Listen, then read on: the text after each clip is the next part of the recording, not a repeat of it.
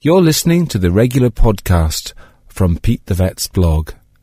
This was first broadcast on East Coast FM. Now then, we have our vet, Pete Wedderburn. Pete is from uh, Bray Vet. You'll find Pete on Old Conna in Bray. You're very welcome, Pete. Good morning, Declan. Thanks for coming in. Easter eggs, and you're saying that the poor old doggy, you've got to make sure that the doggy doesn't get at your Easter egg, but there are treats. Well, that's the point. That there are plenty of tasty treats for dogs. You just need to make sure you don't get the wrong ones.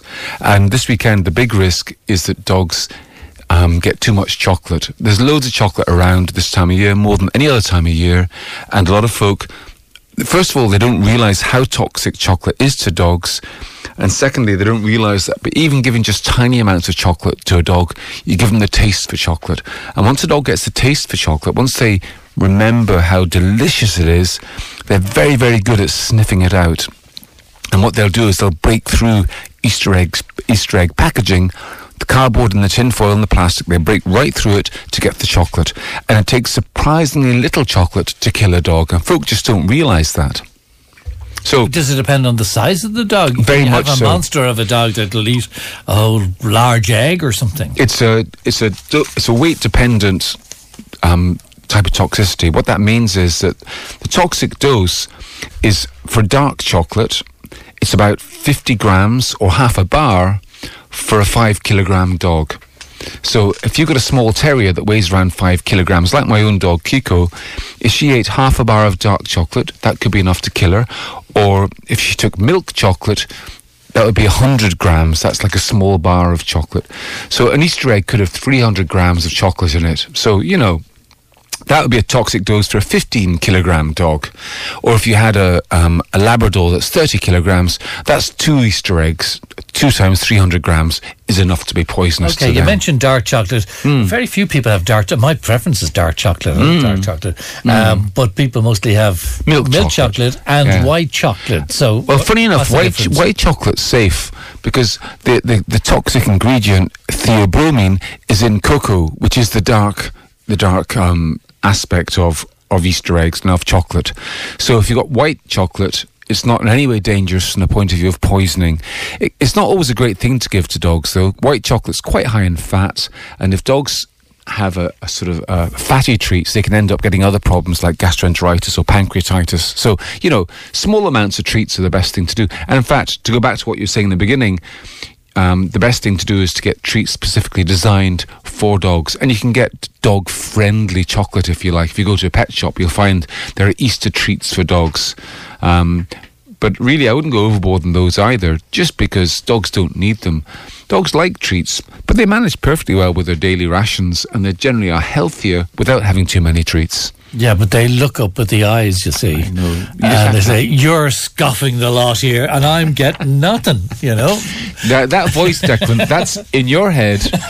That's not coming from the dog. Is it The dog- not? But the, dog dogs isn't- have their eyes and they're looking and, and, and they're searching. And they they I tell you what they do. They watch it from the bar to your mouth. And they watch, go the eyes. You take that.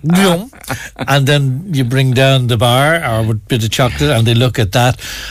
And you just say, hold on a second, I'm not going to deprive the dog of this. And you think the dog is thinking, you mean person. yes, All yes. I want is a little bit of that tasty stuff. And you're depriving me of that. You're such a horrible master. Do you think the dog's thinking that? Yeah.